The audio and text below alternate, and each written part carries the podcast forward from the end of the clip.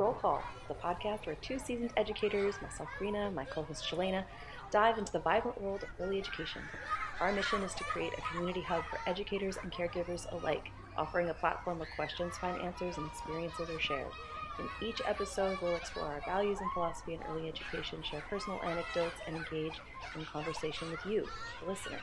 The heart of our show lies in reading and responding to your letters, addressing the challenges, triumphs, and burning questions in the field.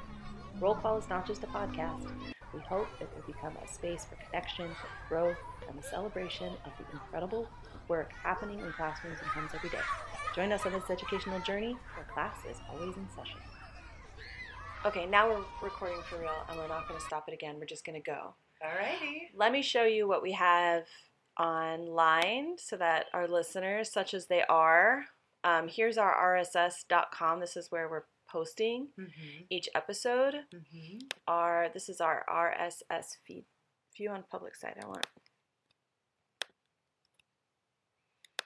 I want that. So you can find us on rss.com slash podcast slash roll call podcast. Mm-hmm. You can also find us on um, Spotify. Yeah. We're we- on Spotify. We're on Spotify. We're on Spotify. I even though we had problems with the recording last Mhm. week because that first episode you can hear that popping, I still was like, eh, you know what? I'm just gonna like push it out there because whatever. But here's our um, here's our podcast here, and then here's the analytics, which means it keeps track of how many people. So we've had Mhm. twelve. We had twelve Oh, people wow. download the podcast last week. nice. Um, and I don't exactly know where they're coming from. Here's me though, I think. Glendale? That's Glendale. Wait, well, why am I not on there? I don't know. Oh, you're you might be United States. Okay. Um, and then yeah. So there's that. And then we also have roll call education podcast.com. Mm-hmm. Oh my gosh, you are just so. Oh, it didn't it didn't go up there. Hold on. It didn't go up. It didn't go up yet for some reason. I have to fix that. But yes, um, we have a website. It should be Roll Call Education Podcast, but I have to fix it. So, I'm very anyway. impressed. Thank you so much. I could never do what you do, and there's. well, I don't know how well I'm doing it, but You're doing to me. You're doing great because I don't think I could do it at all. And I have to say, um, on the the I don't know the graphics, the beautiful painting from your book. Oh yeah. so sweet and so nice. I really want that yeah. to be published someday. We'll see. I really think it should be, I know. Some, especially someday. now there are all these like weird digital kind of. I mean, there's a lot of beautiful children's books, but a lot have moved to like the digital yeah. kind of, and the, some of the art is really bad. Well, I know, but that's children's book and gen- children's books in Mhm. general. Mhm. Next week, this is I almost put this on our structure for this week that Mhm. we would recommend children's books because there's so many bad ones and everyone always asks me for recommendations and I know a lot of good children's books and I know that you do too so maybe next time we record in a couple of weeks we can have um, a list of our books and we can give our listeners a list of children's books that we like Sure. um, because everyone buys the little blue truck everyone knows the Eric Carles Yes. But there are Dr. other Seuss. dr seuss but those aren't even though like there are a bunch of dr seuss books that are not good i don't think Yes, I So- agree. Like he overdid it a little bit. he was like, "I'm gonna ride this train." yeah Some of them I'm just like, "No, Dr. Seuss." And the last couple of years, there's been a push to have like more diverse books out there. And instead of having a, I don't know, I've I've found some some really nice books that have black families in them, and it's not all about just being black. right? So that's nice. Or Hispanic families, but it's not all about being Hispanic. Like Yeah. they're just they just happen to be the main characters, which I think I That's want to really find more of. I just want like you said something about the art from the podcast and when I was drawing drawing, I know I say that bad. Cindy's always laughing at it. Yeah. But you're Um, from the East Coast. yeah, she wants me to It's say East- draw drawing. Drawing. Drawing. You It's- say drawing? Drawing. No, it's a drawer. when I was drawing the picture, Yes. I like I made a sent I made a commitment to just have it the a darker skin tone and you don't see his face like in the book that I wrote because I didn't want like I wanted a darker skin tone because I didn't want to paint another white character into Yeah, yeah. a book like there's no Yeah. need Yeah. there's no need for it. there's enough you. there's enough Yeah, I think actually I was just talking to, oh, I was talking to a parent who has a child at a fancy private school, and they're doing, they're doing. It kind of sounds like some kind of racial oh affinity gosh group things where they're separating kids by race and ha- and like something. what They, well, listen, okay there's some, you know, this there's sounds something called problematic Brotherhood Sisterhood Camp, and there's the People of Color Conference where they do affinity groups. So you meet with your group, and I mean, this is what I I did it as an adult and as a child, as a teenager. We did this, and you talk about like what it's like, what your experiences is, and then you come back together with all of the groups. But I don't know what's happening in the school, but she did say that the white children were feeling bad and feeling left out. And I'm first of all, I'm like, this is not something that you need to do with elementary school children. This is something you address with the parents because the the when these things like if there's division based on skin color, those they usually come from not the children. Or Yeah. if, the, if the children are hearing things. But anyway, the main point of this was that going back to the books, one of the things I said is like in in early grades, how you introduce it is you just have books that are inclusive. And yes, not books about like this is what it is to be black. No, books of like, oh, this is a black family, there's an Asian family. You have representation. yes Equal representation or as much representation of everyone in the Yeah. classroom. So the kids just see like, oh, there are Right. these people and those people, like without Yes. making one better, one more representative. no judgment involved in it at all. Yes. It reminds me of like a so so many. I have two two thoughts. In my preschool, I started last year, and right after I started was February, which obviously is Black History Month. Um, happy Black History Month. Oh, thank you. It's the one month where I get lots of Instagram feed about my history and culture. Oh, good for you. I'm glad. I Thank hope you. you're learning a lot about yourself. Yes, yes. Um, and so they started. They were doing a Black History Month thing, and they were painting portraits of Martin Luther King. In preschool? Yes. and, and do they know who he is? Um, they read stories about Martin Luther King to the children, and then had them paint him. Which, um, I just not that I don't. Obviously, everyone respects Martin Luther King and what he brought, and the movement, and like civil disobedience, like the Montgomery. But like we know all these stories and appreciate what he did, and I have a dream. But when we talk about black people in this country, I really feel like there should be more current Mm-hmm. representation Mhm. of it. Like, why aren't you talking about Barack Obama? You Mm-hmm. know, like they don't, it's far enough away where these children in preschool now Yeah, don't necessarily know very much about Yeah. Barack Obama, but Yeah. you know, like yeah. um and I'm sure that you have better ideas, but the but what Yeah. was really terrible Yes. about this the paintings were bad. No, what? They're preschool. I know. the teachers provided black paint. to paint Martin Luther King. just black. Black. Black paint. So when you went, and this was something they put out in the hall. So like when you walked past, one, and one of the parents, like the teacher actually brought it to the staff meeting where one of the parents was like, uh, can you do that? Uh, is that right? And the teacher was like, what do you mean? Got all very defensive about it. Like he was black. Black.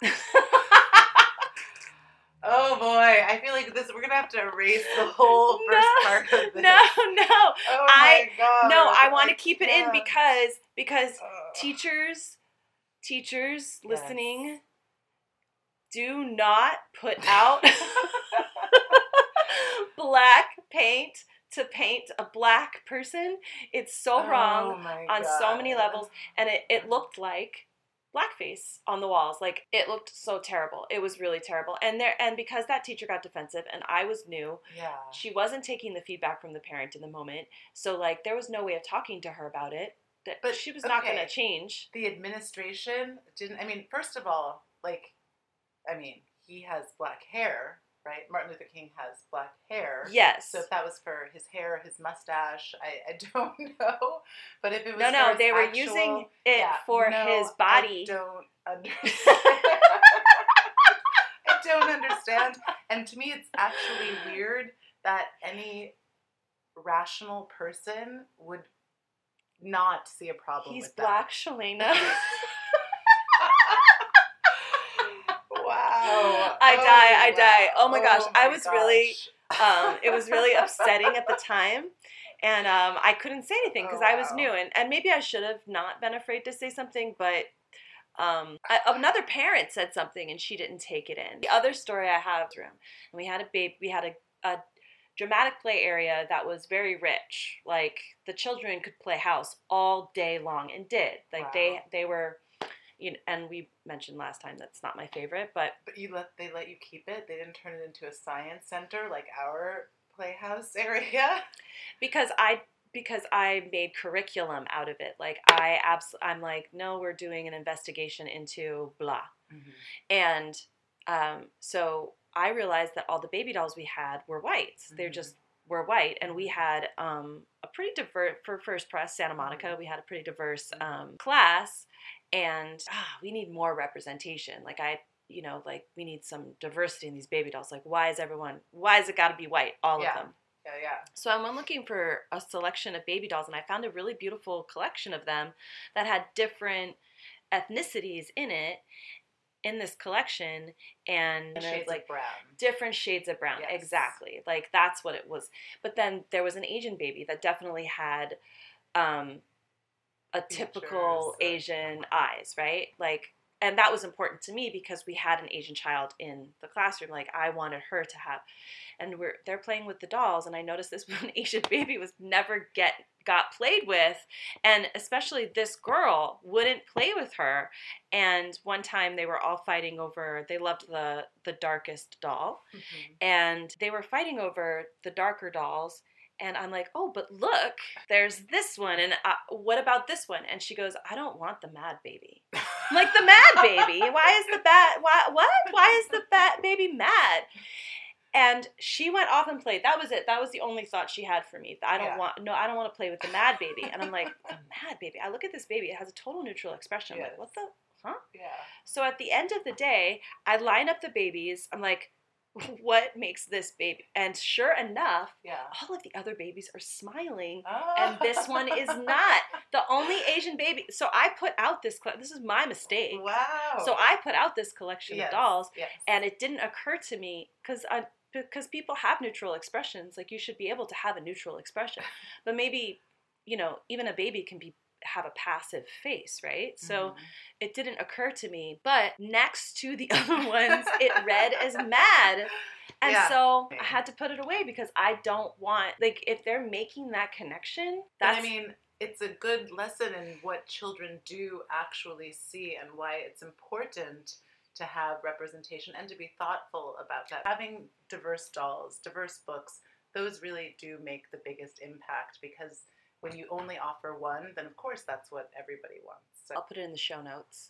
Um, oh, that's something that podcasters say all the time. put it in the show notes. We're gonna put it in Oh, the show notes. Yes, yeah, like we'll put it in the show notes that yeah. there's a study where a teacher divided her class into blue eyes, blue eyes and brown eyes, and separated them, and then started saying only blue eyes can play with this or do this. Brown eyed people have to sit here and do nothing or something like that. Mhm. Blue eyed people started acting superior Mhm. to the brown eyed Yes, people. Yes. And then the next day or next week, she flipped it, Yes. where now the, it's the blue eyed people that are out. yes. Um, but I have to find that, and I I'm pretty sure it's like eminent domain. Like I think that you can get like that you can find it on YouTube now or something Yeah. that you can watch. It's very interesting because Um, she used child subjects, which is a hard, which is hard to do. Parents she complained. Parents complained. That's right. Parents complained. They didn't like it, but it proved a No. point, and I Yes. it proved a point that it's all a social construct Mhm. of wh- who is who is better. Um, that when it comes to appearances, like it's us who apply the meaning to whether you have dark skin or light skin, blue eyes, or brown Race is a construct. We made race up to like divide and you know, Yeah. especially in this country, like that's a whole other conversation. But But I'm glad that we talked about this Okay. because it is February. okay. Okay. So it came up organically. It came up organically. By the way, I also was gonna say like you should bring your harpsichord next time, and we can like make a roll call theme song. My auto harp. Auto harp, yeah, oh, like, that's cute. Roll call, roll call. like we, we we can make up one and we can sing it together, and you Cute. oh, I like this Okay. idea. All right, I'll bring my auto harp. right. Um, so when I was listening to the podcast last week, we used a couple of terms that I don't think that parent would know about that much, and there are probably a lot of teachers working at schools that have heard these terms but aren't that familiar with them.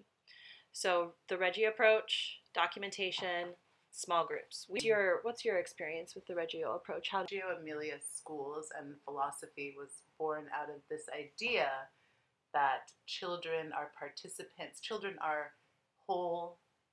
They Yeah. are people. You talked about the three protagonists, and children are one of them. So what is yes, it? It's children, teachers. teachers, and parents. Yeah. So they're the three protagonists in the children's, you know, school life. And what else would I say about? So I think that's important. Like, and when we say protagonists, another way of saying it is main character. Yes. Like you are the main character. So in a school, in a classroom, you got parents, teachers, and children. And so it can't be all about what the teacher wants to give to the children for knowledge. Right. And Loris Malaguzzi's one of his most famous quotes was if you teach a child something, you take away their ability to learn it for themselves. Right. So, sitting children down to teach them something, the Reggio Emilia approach is more, well, let's investigate this concept or this theme, Yes. and we'll put all of our heads together, and that'll build our base of knowledge. Yes, and teachers are supposed to be researchers.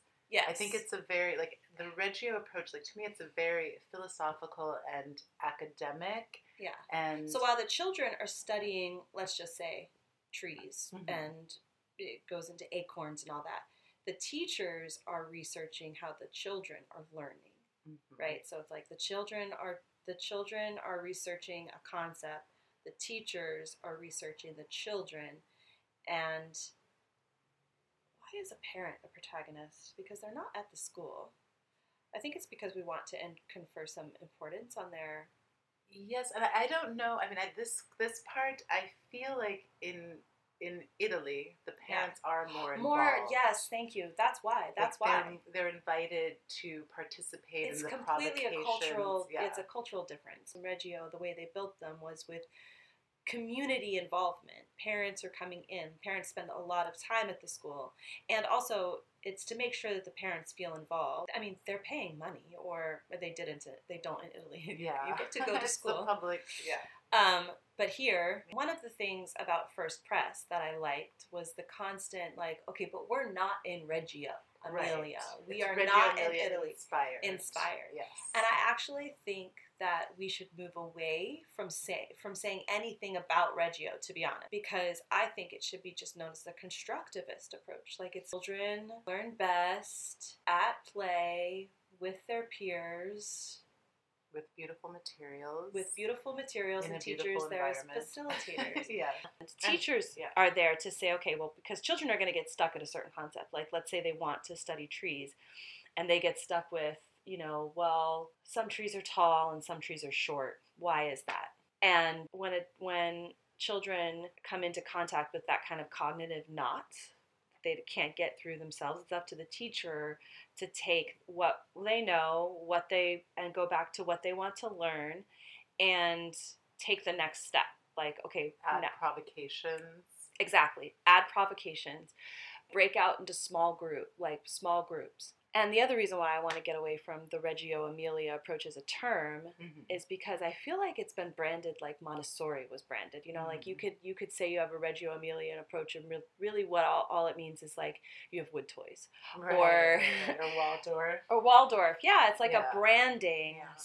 Um, and uh, you know, like, but there's real science in there about um, how children learn best. Like that's Mhm. real stuff that happens, and we're not in Reggio, so the context is different. Yeah. and we can't do exactly what they do because now I think in Reggio you can see like their loose parts curriculum more, and in China too. They've got a strong loose parts curriculum, and that's where. Mm. uh, Do you know No. anything about loose parts? No.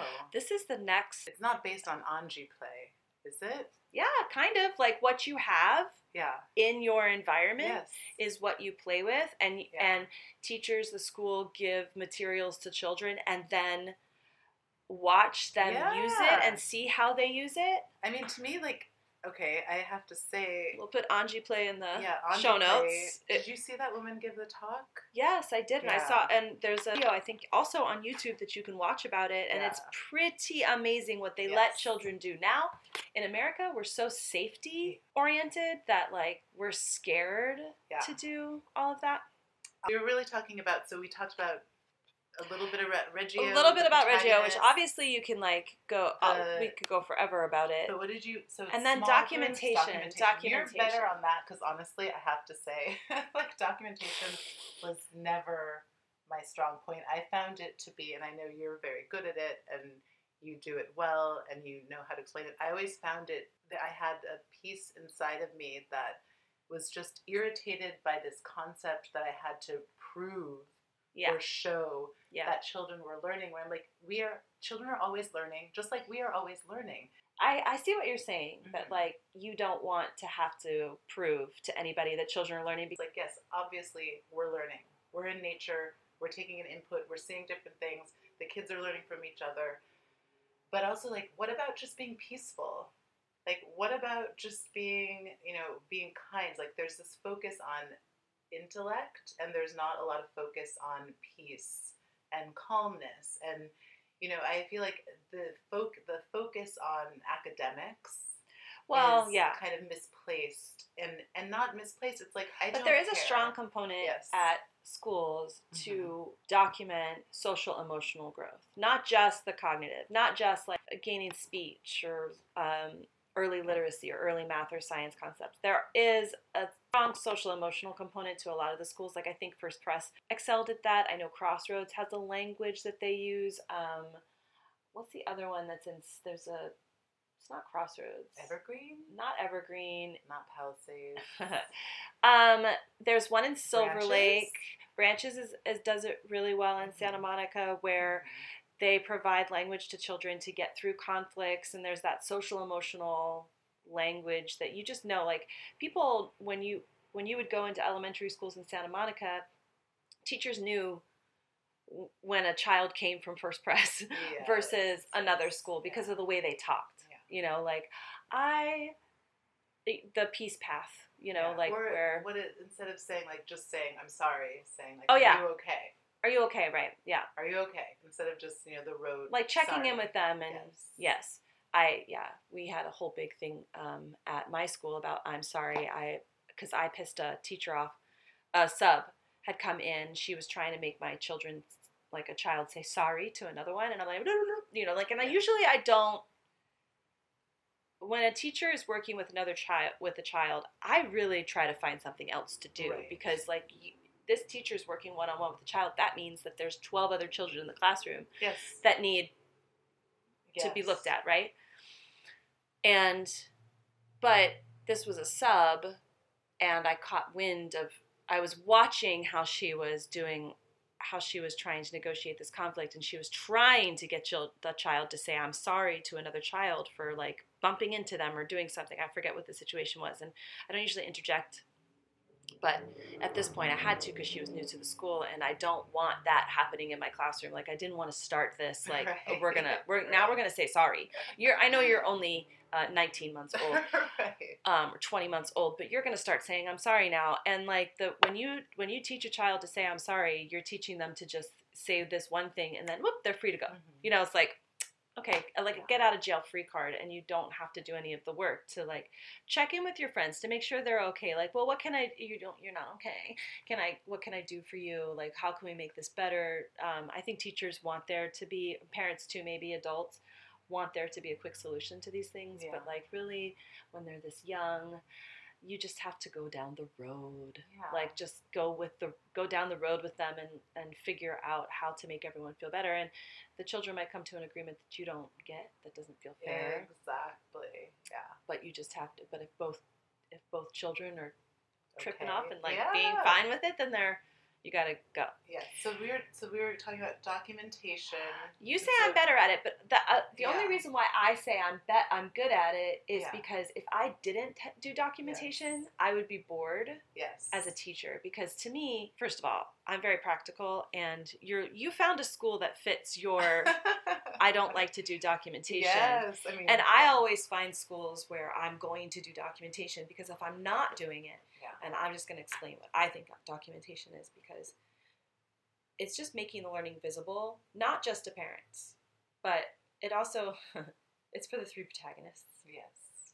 the documentation in my room is large pictures of the children doing what they do Yes. visiting educators could come in and see these pictures and next to it will be words about what's going on in the pictures. Parents could do the same. Look this is what happened. This is what a children a child might be learning. So like i did documentation on and math and science of the block area that happens in the block area. Mhm. because I think that parents only know really about stacking. You know, like you get that you get that um, paper from the pediatrician that says, "Can your child stack three blocks up? They're Right. developmentally Right. appropriate." But in the block area, they're learning so many like physics, balance, and symmetry, Spatial and awareness, spatial awareness, um, negotiation for materials for social emotional growth, that kind of. And then math, they're counting shapes. They're using shapes. They're collaboration. collaboration also another Yes. social emotional skill and so i always put this documentation out because i want parents to know this is not just where we make a lot of noise or right.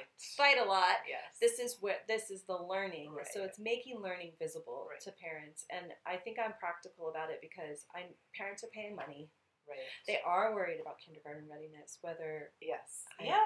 it's exhausting I yes, I 100% get it, and but if i was just yes. watching children play Yeah. and I wasn't didn't have a mind to the curriculum, which to me comes out of my documentation, which like I'm taking pictures. I used to take notes. Yeah.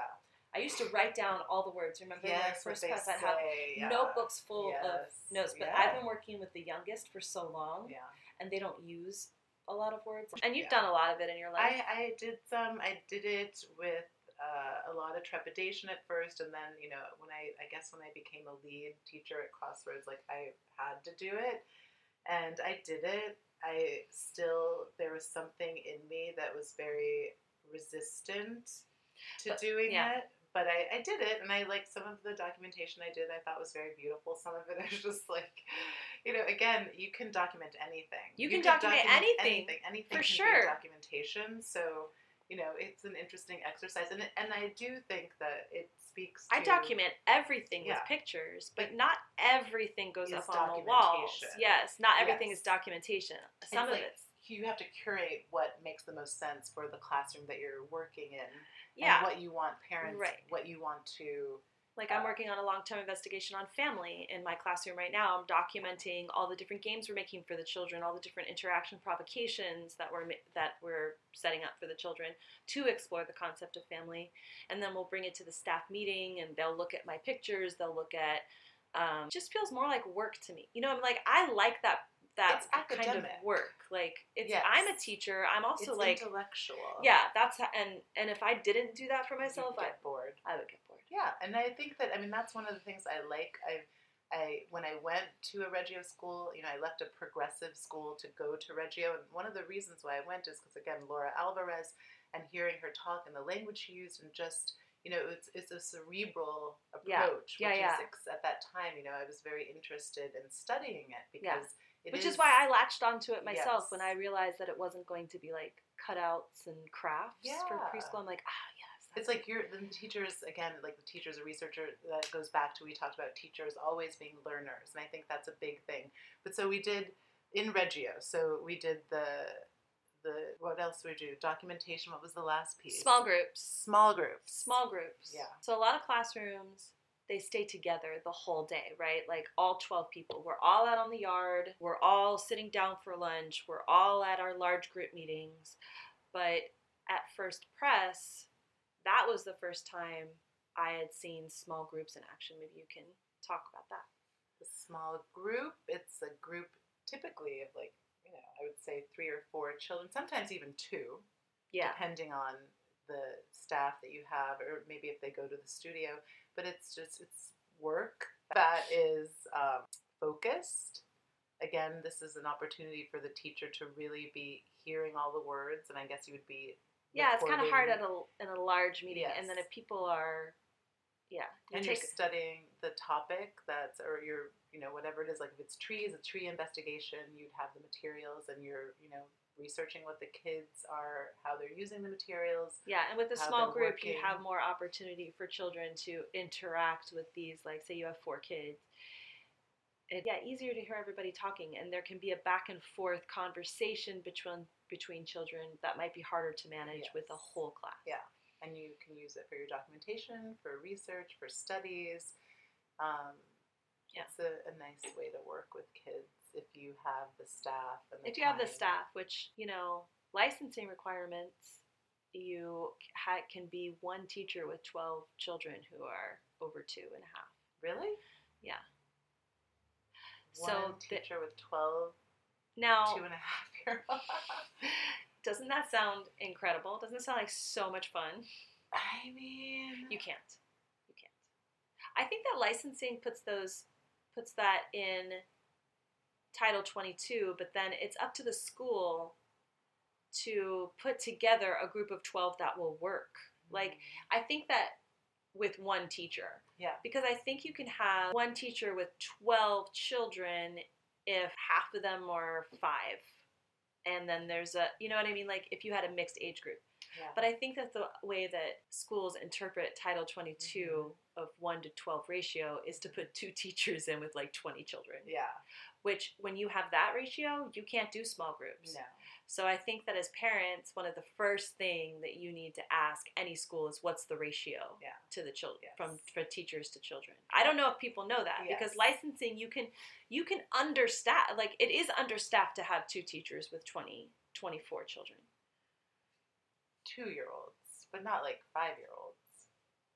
I mean, I, I want to say like teachers with 24 5-year-olds would be, okay, which would be insane. okay, And you would never is- be able to do small well, groups. Okay, you wouldn't be able to do small. I'm going to say something. First of all, I personally could have 12 two year olds alone as long as the space were completely like not like as long as the space were safe and controlled. I really You couldn't I have could- anybody in diapers. I could. But you would be you would, would be, be- absolute you would be up to your elbow in poop at one point and be yelling across the room to people who are not doing what I they're supposed to be doing. wouldn't be. So this is like if anyone wants to do the Shelayna 12, 12 two year old challenge. If you want to, if you No, loan me your child somebody's gonna die. day, um, I wouldn't like. I have to. I mean, the thing is, one of the the space has to be right. yeah, I agree. So it would have yeah. to be The like space a has to contained be right. space where obviously they can't fall from anything, and that you know. So it would have to be like a space that were designed with the right materials for two year olds. You'd have to set up a yes space. Uh, everything Yeah. would have to be yes. Yes. And then basically, if they really were two and a half, you know, two, two and a half, like you used, like you, they work with you. Oh, you dropped that. You need to pick it up. There would be, you know, an expectation that the children would be doing a lot of. I the- still have that expectation Yeah. for children, but um, was it Mary that was it Mary who said like you have to be within a certain number of Yes, feet yes, as the yes. child is old to get them to follow through Yes? I would. No, I would be walking around a lot, but I, I think it's Yeah. possible. But anyway, and I will say That's what I I need teachers to do. I need you to be okay with walking around a lot because Yes, especially I love not them. sitting in one place. not sitting in one place and getting down low a lot. Like that was the first thing that Flora told me at First Pres. Like we're going into this classroom. She was giving me the tour of it. I had been hired, but she was like, "Here's where the classroom where you might work," and it was the Rainbow Room with you. Yeah. And um, she before she even opened the door, she's like, "So the first thing we're gonna do is get low and stay low." She said that. Mhm. Aw, I know. Flora, master teacher at Santa Monica College. definitely, She's definitely. And the way that she said it, it was so Yeah. serious. Yeah. I'm like, oh yeah, this is a rule. Like, Yeah. I, and I'm such a rule follower. Like, I'm that personality type where I'm like, okay, that's my rule. That's my rule. I am down. Get down. them. I'm down. Get them.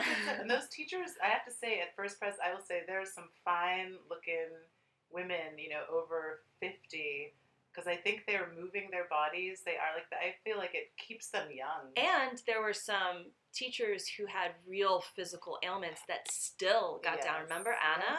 yes. Yeah, yeah. she yeah, had ta- yeah. like her knees, her whole body from the waist down always pained her, but still, because the philosophy of the school is we got to be low. And how tall was she? She was like six feet tall. She was a very tall woman, Yeah. and so she felt even strongly, stronglier, strongly or strongly that she had to get down. And she was always sitting on the floor, always sitting on the ground, like teachers who like dress for school and don't want to sit in the sandbox or don't want to sit on the floor or the ground because they're going to get dirty. I'm like, mm, Yeah, that's not. It's not the preschool might not be your. Get something you can wash, girl. Yeah, yeah. like or, or preschool might not be your jam. Like to me, preschool is all get- about the dirt. Like I'm dirty every day when I come home, and I'm totally. I have like not only when I empty my pockets at the end of the day, there's like snot tissues, bottle caps, leaves. Notes. I had a block that fell out of my back yes, pocket. Yes, like you get home, you're like, what is this? Yeah, the yeah, all the stuff. To these Okay, letters then. get to the letters. I- Hey, roll call. I'm a parent, and I desperately need some advice on wrangling my three-year-old in the mornings. It's like a mini WWE match over here. From dressing battles to toothbrush standoffs, it's a daily struggle. I need tips, tricks, or a magic wand to make our mornings easier and less chaotic.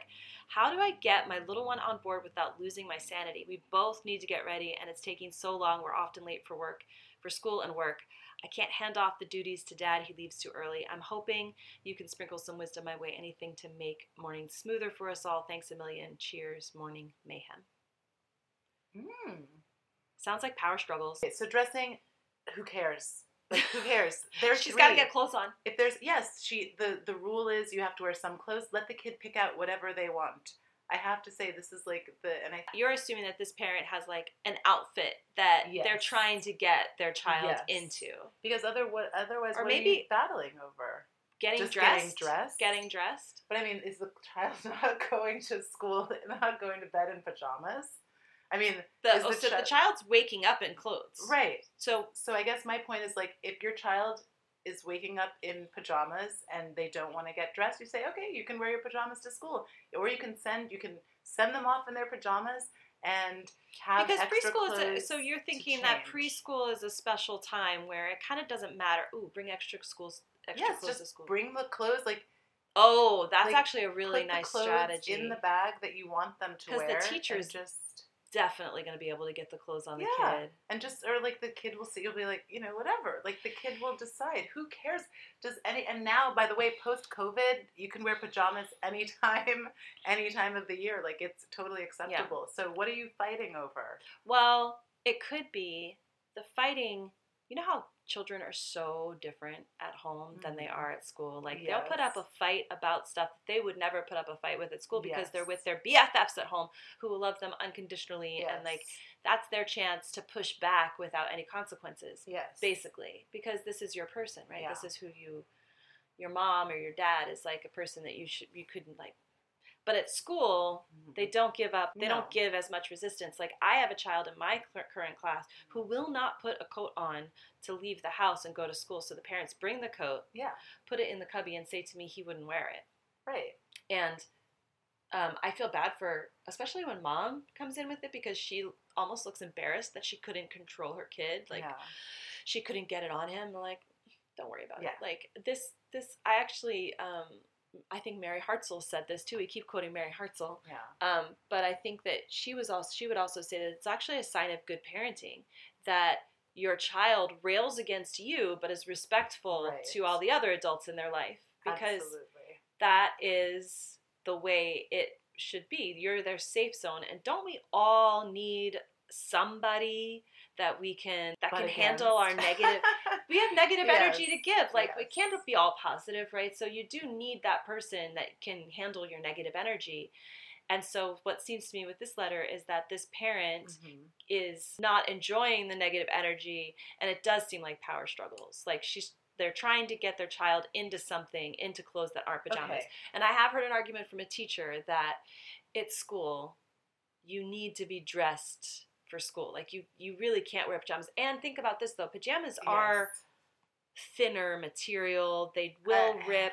You I- will stain them, I and you don't don't want to wear it. them to be. I, I'm sorry. To me, that's like okay. First of all, like Okay, but what would you say to a parent so that says, like, I absolutely will not leave my house with my child in pajamas. I, those pajamas are then, for bed. Okay, so first of all, I'm going to go back to the letter. So I'm going back. Like this person says, "Dad is," or I can't hand Dad off duties to yeah. dad. So which would be a strategy I would suggest. Like, well, does it have to be you? If, if, if Right. the power struggle is a lot of times, one parent will get, and children go through phases, but one parent will get the shit end of the stick, right. and the other parent can get it done. Just because they haven't, Right. because the dynamic of the relationship yeah. at that point, and it'll go into a phase where that parent, the other parent won't be able to get it done, and then it'll default back Yes. to you know back and forth. But again, I'm going to go back to so I'm The going to say language. like it's only a struggle if uh, two people are engaged in it. So why are you Mm. engaging in the Mm. struggle? You can like there are different ways you can go about it. You could do a book. You could do the night before. Like you could do a night before. what do you want to wear before, tomorrow? What are you wearing tomorrow? Pick it out. Let the child pick out what they're going to wear tomorrow. That's oh great. It's you know like a lot of parents do care like it doesn't match or it's like two pairs like it's too hot or too cold. Let them decide. They can change it. You can add so you know put extra clothes in the backpack. It can be changed at school. Who I personally like if teachers are saying you can't wear pajamas, fine. Your teacher said no pajamas in school. They don't think Right. it's safe. That's a rule that's been set. You can honor that as a parent. You can say, sorry, Miss blah blah or teacher Yeah. you know, Carina hey Thomas Sorry, those are off the table. But so that's one thing you can do it the night before. You can have you can also say like do you want daddy or mommy, you know, whatever? Do you want the other parent to pick out your outfit? Do you want to do it yourself or do you want me to do it? So you I'm know, hearing give choices. Give choices and Yeah. you don't have to do it in the morning. Do it the night before. yeah. As far as brushing the teeth, to me, bring the toothbrush in the car. Oh, Like, bring the toothbrush in the car. What I hear is that this parent is really frustrated because they have a lot to do, and I totally get it. But I would say, like, disengage from the battle. Set it up so that it's not a battle. Like, it's I agree. You're the adult, this. so it's your it's your chance to to show emotional regulation. This is Yes. your opportunity to show your child that you can keep your shit together. Yes. Like, you know what? I'm going to go put on my makeup or I'm going to go put on my clothes while you get dressed. I'll see you in a couple of minutes and see what happens while you're gone without the fight going Right. on. And you can also do like, let's do okay. Like, are you gonna get dressed Make before me? Like, who's gonna? Oh my gosh, we have to get dressed. Let's see what I'm gonna wear. Let's see what you're gonna wear. Obviously, it's again like I don't. I want like, to I- be realistic when you're in the morning. It's like you're like I have to get out. I Exactly. have to get out. The realistic thing is Yeah. like I've given that advice to parents b- before Yeah. too and one They're of not in the mood. Exactly. Dad's just like, Yeah. oh yeah, I would love to make everything a game. well then, okay, but then that's the other thing. Don't make it a day game and don't make it a struggle. Yeah. Like it's just this is what you have to do. Let's see how you do it. Yeah, Yeah. I'll be back.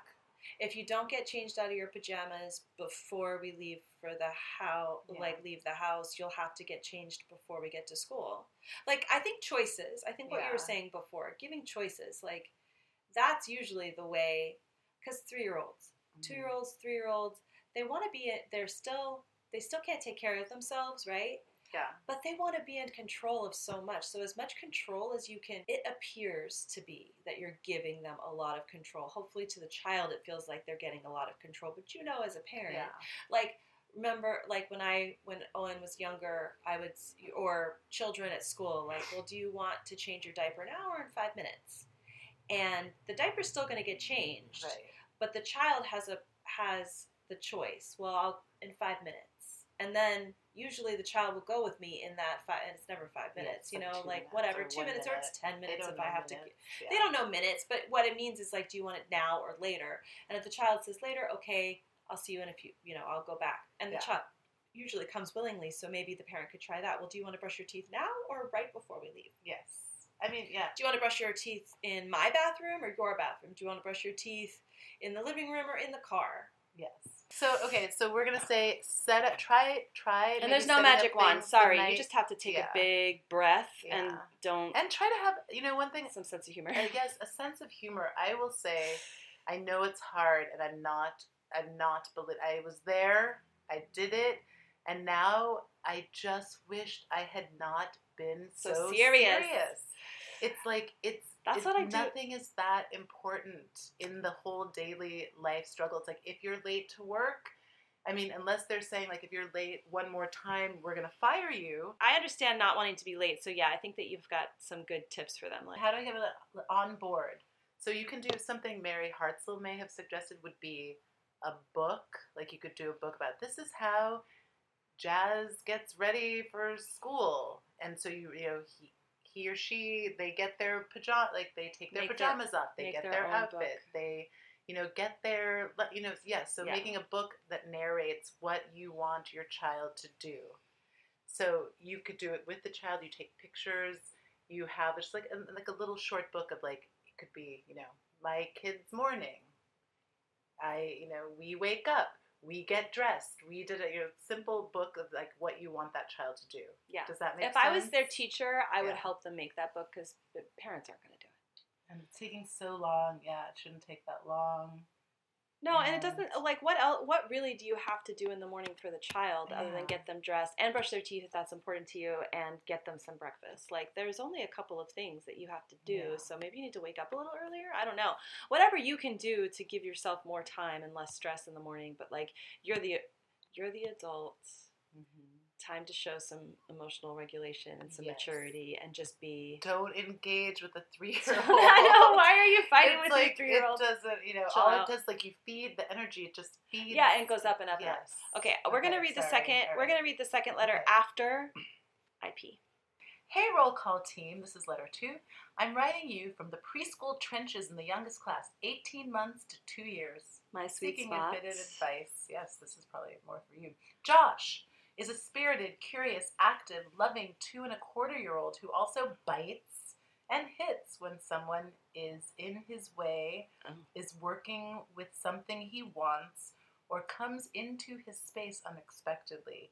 He'll even trip, o- trip over his own feet or a toy to get up to hit the next person he sees. Wow. This kid is lightning fast, and even with a teacher right there, extremely close by, he manages to land a few thumps.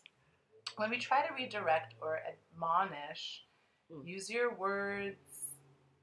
Your friend doesn't like that. We don't hit our friend. Stop. His reactions are a bit of a mixed bag. Sometimes he'll burst into tears, calling for his dada, and other times it's like we're staring into the abyss. His expression is just blank and it's anyone's guess what's going on in that little mind of his, and he changes the subject.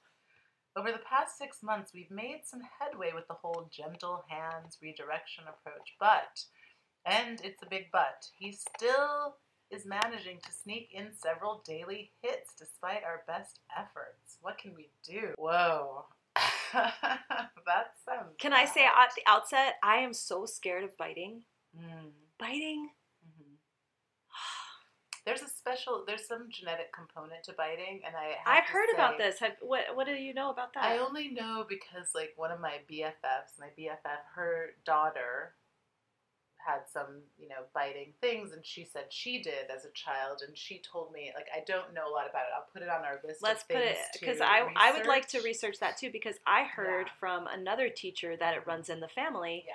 and I had never heard that before. But biting really is really scary to me because, you know, when a child hits, Mhm.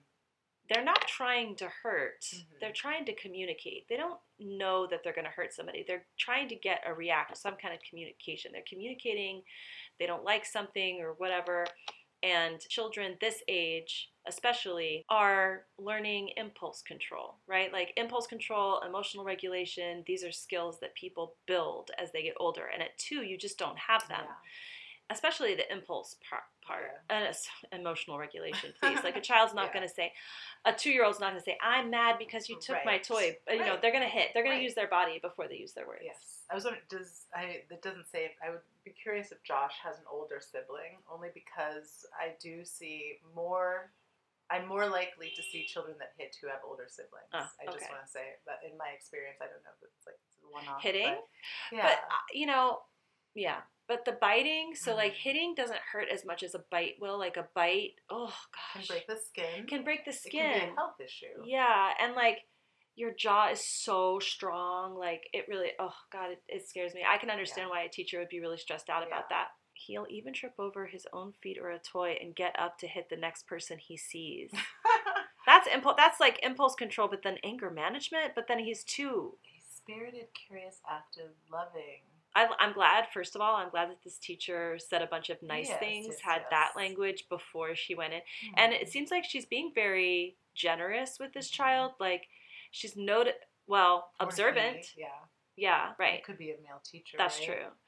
Um, being very observant of this child, so Mhm. sh- so they've. I'm gonna go with they.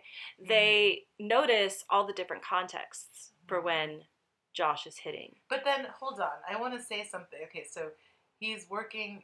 So he bites and hits when someone is in his way. Yeah. Has something he wants, or comes into his space unexpectedly. He'll even trip over his own feet.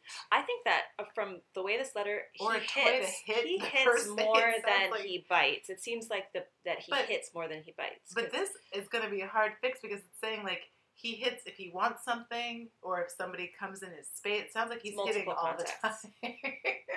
so I would want to know what's going on at home. I, I would want to know what's going on at home.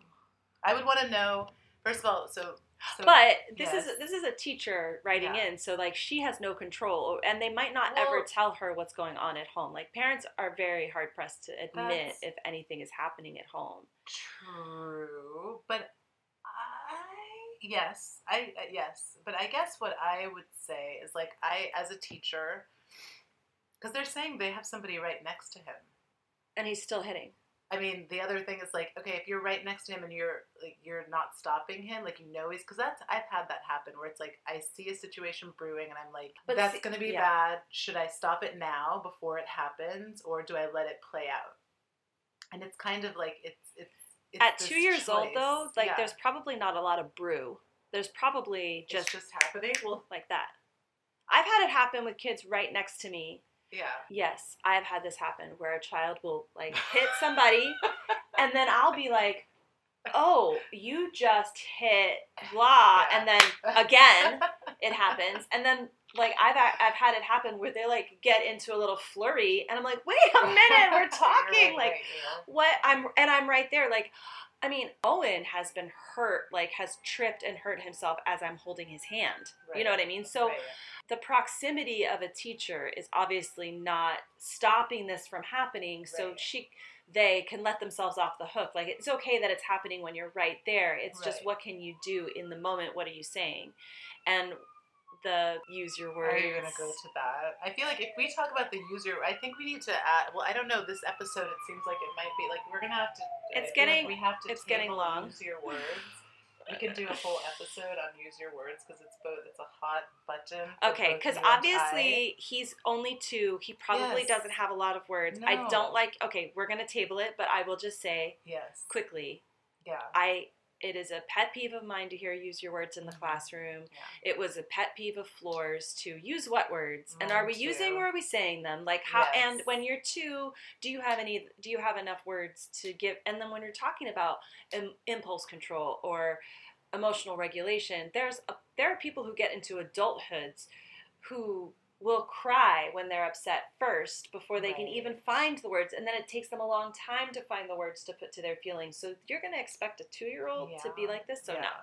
Stop saying use your words. I'm just going to say that. We'll go we'll we'll the We next podcast we'll get that, into that. yeah. um, your friend doesn't like that. I think you need to be more specific. Your friend doesn't like it when you hit him. Your friend doesn't like it Or when also- you're Yeah. I mean, yeah. I, I need to know more about Josh. I mean, you're close. You see, like, if you see he's going in for a bite, that you can stop. yes yes And so obviously you have to stay close. I don't. Over the pat, we've made some headway with the whole gentle hands redirection, but and it's a big but. He's still managing to sneak in several daily hits. So he hasn't he hasn't learned it yet. No, I don't know what to tell you. I, honestly, like it, this is something he's going to have to learn how to do, how to control his impulses. He's going to have to learn. Right now, he hasn't. Like at two years old, you're not. If you haven't developed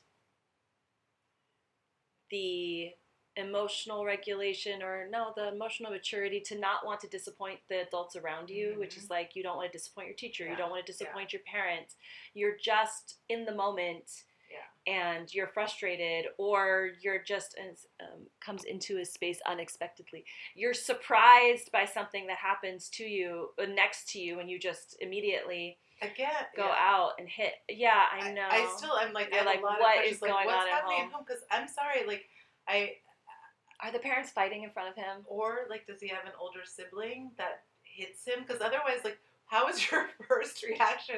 Someone's like coming to you and you just hit. That's your first reaction. that's your first reaction that's crazy All yeah, like multiple kinda- times, and then the other thing that. but he's two so Okay, I, I mean, I, okay, again. there's no like, logic behind something uh, I just don't. We okay. We have like three two-year-olds right now, and they don't hit. They Yeah. don't, and you know, and it, it's not. I have a classroom right like- now that there's people who will just cry Yeah. and won't hit back if they've been hit. Well, that's what I was. The other thing I was wondering is like, has Josh been like hit by another kid? yeah. Like, stop getting in between and let the kids hit him back. Maybe he'll stop once he, you know, gets hit by the wrong kid. I know it's like. I mean, for me, it's like maybe if you're if he's hitting everybody, he's hitting someone and no one's retaliating. Well, oh, but it, I mean, because you're stopping it, right? right. Maybe let him get hit and see if it's not like maybe he has. I mean, and that's the other thing. Maybe nothing is happening at home. Maybe he's just a hitter for whatever reason. I still, and he's just gonna as I a phase that he has to get yeah. But it's like maybe he doesn't understand. I don't know. It it could be an attention thing. I I don't know. There's I would need to know more to answer this well. But. I do want to. So I want to focus in on what you just said because I think that you're like hitting on an important point when it comes to talking about children is that context is king. That you have to, in order to be able to troubleshoot behaviors from a child in your classroom, you really have to be the teacher in that classroom and you really have to know what's going on. You have to know this child, you have to like have seen him in multiple contexts. Um, working, how, how does he work out? When is he successful? That's what I want to know. When do you see successful interactions? What does that look like for him? And how often can you put that into motion? but it's he's still managing to sneak in several daily hits. I mean, the Because whole, you can't be there every Yeah, time. yeah, yeah. You can't be close to him every Okay, time. I so understand how that could happen. When they're not right next to him. Yeah. Um, I would say so. It says, "What can we do?" First of all, I think you can talk to the parents and maybe see if there's like maybe mom is pregnant, maybe dad yells all the time. Yes, maybe the parents won't be for. Maybe they have an older sibling. Maybe Josh has an older sibling who hits him. Yeah. I would want to know why that's Josh's first reaction. Yeah. There, it's got to be something. And I, I mean, I'm not going to say never, but I feel like it's rare for children just to start hitting without having seen it somewhere or experienced it. Like consistent. I mean, I think that when children are younger than 2 Mm-hmm. when they're baby infants, Mhm. there's often a hitting phase. Like a child will go through a hitting phase when they're very young. Yeah. But by the time you get to school, preschool, it's mostly worked itself out.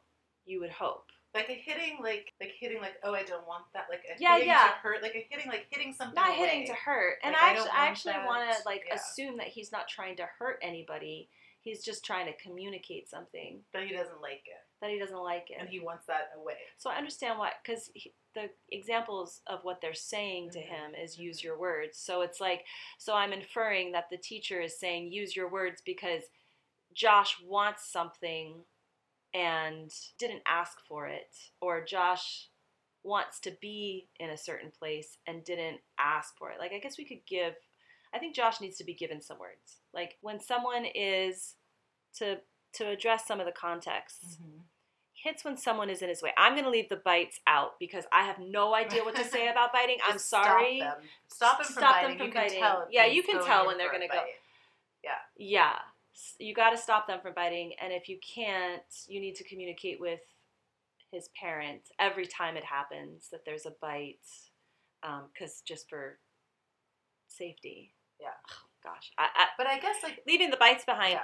Hits when someone is in his way. Okay.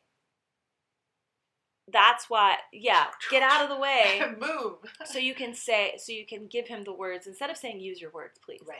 You can say, excuse me. You know, Josh can say, excuse me, so and so. I'm coming through. Give them, give him. He's only two and a quarter. If he can't talk, if he can't talk, I hope you're not saying use your words. Okay. Um, Uh, let's assume he is. He can talk. That's another say, thing. excuse me. if he can't talk, it would make more sense because he would be he's using his body because he doesn't have Have- words. yeah. So Okay. then it kind of to me it makes sense like you're saying like narrate more for him, and yeah. I think that um, another trick that they could use maybe is to preempt it. Preempt it. Say, it seems like when he's in a crowded space, which preschool is often Mhm. crowded, you know, and or if there's a provocation out on the table, say I put clay out on the table regularly. Still, I love clay, Yeah. and the children do too. So I will often have, and they have small bodies, but I'll often have eight up to eight children around the table working with clay. And if that's the case, somebody might get upset with. Um, I'm actually reflecting now. Maybe I should have less children at the table. Yeah. But you could preempt the child as they're coming over to the space where there's other people because he's spirited, curious, active. So I'm assuming he's going to where the action is. So as he's coming to you, you could say, There's a lot of people here, Josh. Is everybody safe? Or there's a lot of people here. Are you going to be able to be here with us um, without hitting? can you be careful with your body? Can you be Are careful you with your going to body? be comfortable here? Yeah. Yeah, I think uh, absolutely. I mean, you. That's. I mean, I do think one of the roles of teachers, since we're teachers, is knowing your children and knowing what works for them and what doesn't. And you know, and you're different. I mean, for me, it's like I'm different with the with all of the children. They all need different things. That's called individualized learning, Shelayna. It means you're a really good teacher. Oh yay! yay! Look at me. And I will say, you know, I, I same as with parents. You know, I've had parents that want to give all of their they want to do the same thing for all of the kids, and I've seen it into this weird thing where like they have like two of everything because each or three of you know each child needs to have their own thing, and I'm like. This is a losing battle because your children do not all need the same things at the same time. They and lose in opportunity for ways. negotiation, for learning Yes. to negotiate over space and materials. Yes. So, like, so you know, yeah. Josh, you need to figure out strategies that will be successful. Again, it says, "What can we do?" I would say, talk to the parents. What? How long are we? It's like we're at one thirty. Yeah, we're at one We gotta Um, um, but I'll, but Yeah. I'll be able to edit a bunch of this stuff out. I was Yeah. actually, I just, I was checking the Audacity because I couldn't remember pressing record, and I was like, this whole thing. But yes, I did hit record. Anyway, um, yeah, you definitely have to edit. Um, I say, talk to the parent. I wonder if he's hitting the teachers.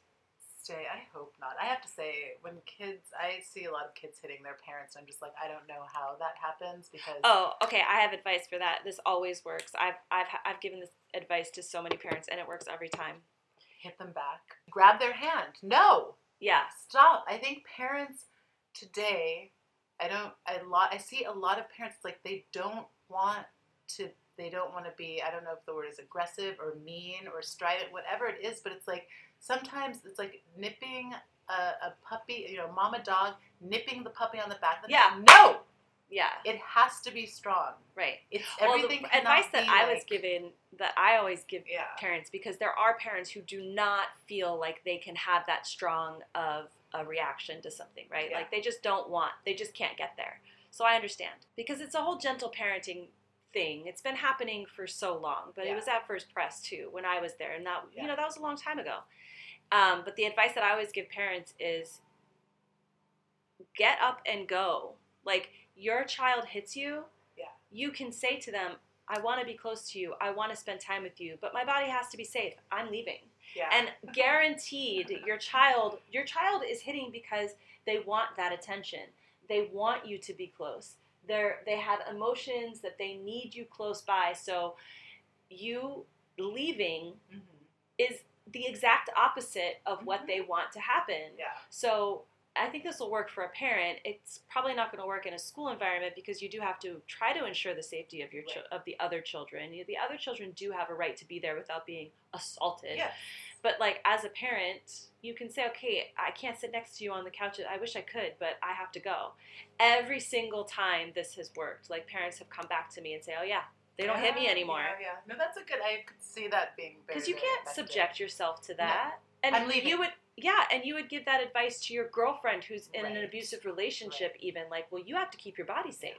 You have to leave. I don't get. Yeah, it's my kids never hit me. Um, so I mean, the three three children. I don't know what that. I mean, maybe they were afraid. But you me. have seen it a lot. I have seen parents I've seen hit it their a lot. and I just don't get it because I'm just like I don't like for Parents me, I hit mean- their kids. No, no, I'm so No, sorry. kids hit their parents. hitting their parents, and the parents aren't really stopping it. I, yeah. Like they're not. They're not. or they don't saying, move like, their body out of the way. Like my instinct is to get up and go. Like I'm not gonna. I can't be here like for this. they kind of will say like you don't. We don't hit, or they use this language, but I'm just like, for me, it would be like a hard like, hey, yeah. I don't like that. Yeah. Please don't. And Yeah. then yes, maybe walking. The other thing, with- yeah. Florin, uh, Florin, Flora Flora. gave me this advice um, years ago too when I started at First Pres. Is like the don't Mhm. Aren't effective with children this age because they're only hearing the last half Mhm, of your statement. Yeah. So if you say don't run in the hallways, Right. they hear run in the hallways. Right. So you're supposed to say Even the stop. people- Stop or um, walk. Right. Right. Don't right, run. Right. No, you say walk. right. We're gonna walk. Right. She didn't like walking feet. Like a lot of teachers yeah, said, walking, use our walking, walking feet. It's so stupid. So dumb. Like why? Why? Let's just walk. Kids are run! Yeah. But kids kids run, but there are contexts in which they can't run.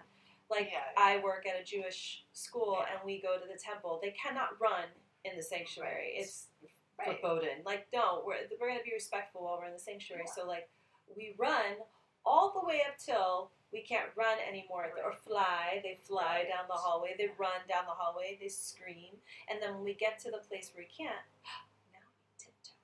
Now we go quiet and slow. I think you have to tell Josh maybe not we don't hit our friends Yeah. because um, I, I think he does, and I think Yeah. we do. like apparently we hit our friends at school. I would stay away from use your words, and we don't hit our friends. I like gentle hands. I would stay to the positive. Like let's let's use gentle hands, or and to go through the conflict negotiation. Look at your friend. How, he's crying now, or you know, how do you think that made him feel? I mean, he's young.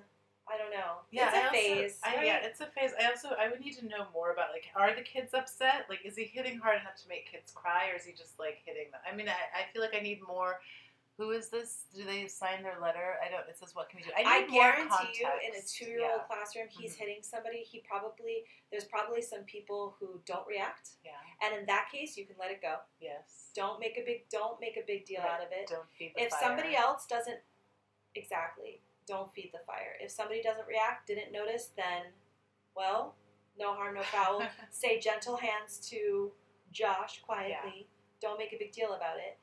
But if a child is crying, which I'm assuming you They have to must be. they must well i'm just saying that there's a bunch of reactions that children will have and one is to ignore it themselves one is to cry and then you have to determine if that child is crying because they're hurt or because they were surprised or upset. or upset Yeah. and you know what you know the difference as the teacher whether a child is like doing a classic flop where they're just like ah, i want that i want this attention Yeah. too i've been i've been hit even if it doesn't hurt they're gonna flop and whatever and then you can also i think you can tell when a child's genuinely hurt too like if they if they're getting slapped on the face it depends on where they're getting hit Yeah. if they're getting slapped on the face well that or bonked on the head that feels different than like slapping somebody's leg Yeah. you know like yeah. so may I make a bigger deal about um, when somebody gets hurt Yeah.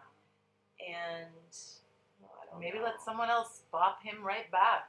I mean, who knows? Like, if he doesn't have any siblings, it could be like he literally, uh, you know, if it really is just an instinctive reaction that this child has. Maybe, like you just said with the story with Owen, like maybe he doesn't understand that what he's doing, Yeah. or maybe he does. Like, that's the other thing. As a teacher, you have to kind of be like a sleuth. Like, what you say, it's like if people are coming, you know, like you said. Yeah, like this you, goes back this to your like teacher as a researcher. Like, Yes. ooh, I like that this teacher has noticed all the different contexts for Josh hitting. Like, hits when someone's in his way, working with something he wants, comes to his space, he trips, he looks for somebody, he's pissed off, he looks for somebody to hit. Like that.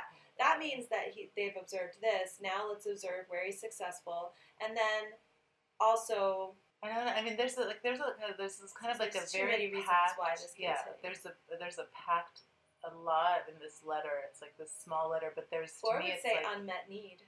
yeah. I mean, there's yes, and I that's why I again like my instinct is like you need to talk to the parents. Like what is happening at home. The other thing is like it could be that this school it's not the right environment for this kid. Maybe Needs this child needs more structure, Or or, maybe they need to be outdoors. You know, maybe they need a forest school or a school that's like, you know, I don't know. The other thing is like, it says he's spirited, curious, active. Yeah, I mean, to me, it sounds like a kid who needs to be moving a lot more. It could be that this environment does not have enough big motor like I don't maybe he needs more outside time. Let's just say that. It could be Mhm. outside at this Mhm, school.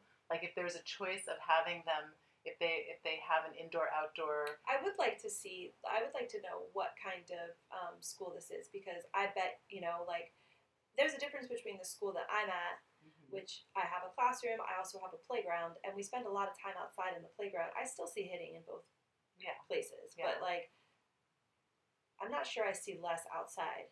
But I'd be curious to see how the children who hit in my classroom would do at a nature kids Yeah. school where you're outside and the world is a lot bigger. You're not in my school. I think you could feel safe and Yeah, cocooned yeah, in yeah. a place, and you could feel free to do a bunch of sh- shit that you wouldn't do somewhere else. Yeah. But out in nature kids, Yeah. where you're out in the world and you're mm-hmm. counting on your adult Yeah. to keep you safe, like in real in a real way. Because if you were not there, these children would die.